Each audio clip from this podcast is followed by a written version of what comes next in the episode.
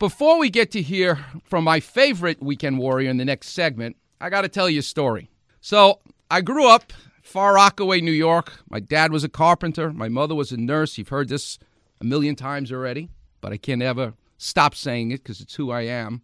And I was the cheapest carpenter my father could hire. So, consequently, on the weekends, I would, for want of a better term, schlep with my father, which was the greatest treat in the world, to spend time with a guy who just worked, worked, worked, worked. But on the weekend, I got to spend time with him carrying those saws and drills and those tools to the job site. To this day, when I go to the operating room at Cedar Sinai, there's a great joy for me to bring my own tools into the operating room. It just reminds me of what a good carpenter does, bringing their own tools to the job site.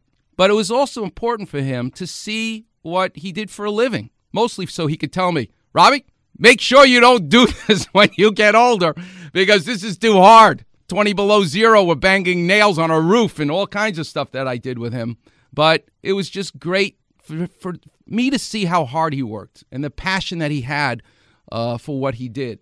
And so when my daughter uh, was growing up, and again, she's going to be joining us in the next segment, but when she was growing up, it was important for me to make her schlep with me to see what I did for a living. My wife was yelling, Will you leave her alone already? Leave her alone. So, so the background is when she was about nine years old, running around in the backyard, she fell onto an outstretched hand, immediate swelling, immediate pain. And I just knew you didn't just hurt yourself, Michelle. I think you broke your arm.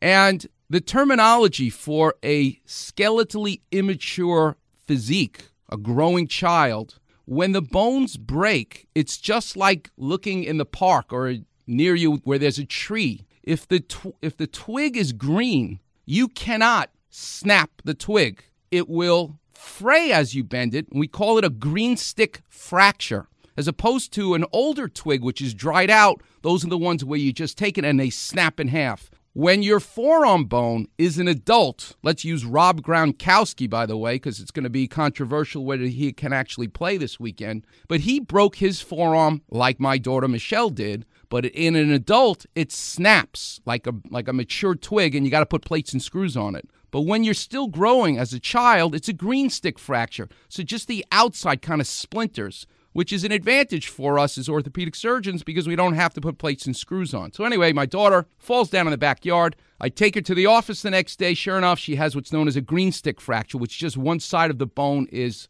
shattered, the other side is not. We're taught in orthopedics that if you have a break, you need to immobilize the joint above and the joint below. So if you've got a forearm fracture, you get put into a long arm cast, which means you've got the cast going above the elbow and into the hand so that the wrist is immobilized and so is the elbow, and that's how you treat it. But it's a green stick fracture, and it's my daughter, and I'm an orthopedic surgeon. So I treated it with just a splint that I could at least keep an eye on her. Had a you know an ace wrap that you can take on and off. So I downgraded the treatment because I could keep an eye on her. Anyway, make a long story short, I decide she's I don't know, 11 years old, 12 years old. She has the summer vacation off. You're coming with me to see what I do for a living. And my wife's going, I don't believe you're doing it. What's she going to do when you're off? She's 12 years old. I said, she'll see patients. She'll, she'll wear a, a white coat. She'll help file. Okay, so I bring her to work. She's in the office there enjoying the nine other employees that I have, helping them out. It was a true joy for me. Well, I go and see six exam rooms, see a bunch of patients, and then I go into one room. Who am I seeing? But a 12 year old girl, the granddaughter of a family living in Los Angeles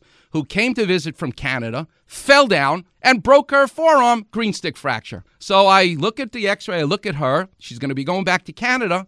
I tell my, my cast tech, we're going to put her in a long arm cast and she'll be okay and she'll go back to Canada and have her, the rest of her treatment up there. And then I go into another room to see a patient. And then I realize, oh, my daughter's in the office here. It's true she's only uh, 11 years old, but she had this. She'll be good for moral support. So I go into the front. Michelle, do me a favor. Yes, Daddy. Could you go into room six and go talk to that girl? Show her how your wrist is moving again, how you got through this whole fracture, how great you're doing, and all the rest of it. You'll give her some moral support. And I go into another room, see another patient.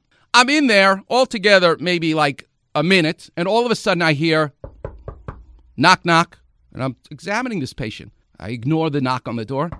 It keeps knocking. Excuse me, I say to the person I'm examining, and I open the door, and there's little Michelle, my daughter, at the door. Yes, Michelle? Daddy, you know, I've been thinking. I said, What? She says, you know, this little girl that we're treating next door. I think a splint would be better for her than a long arm cast because she could then take off the ace wrap and move it around. So I've talked to her about having a splint. I'm looking at her going, she's not even in my office five minutes. She's already treating the patients as if she's an orthopedic surgeon.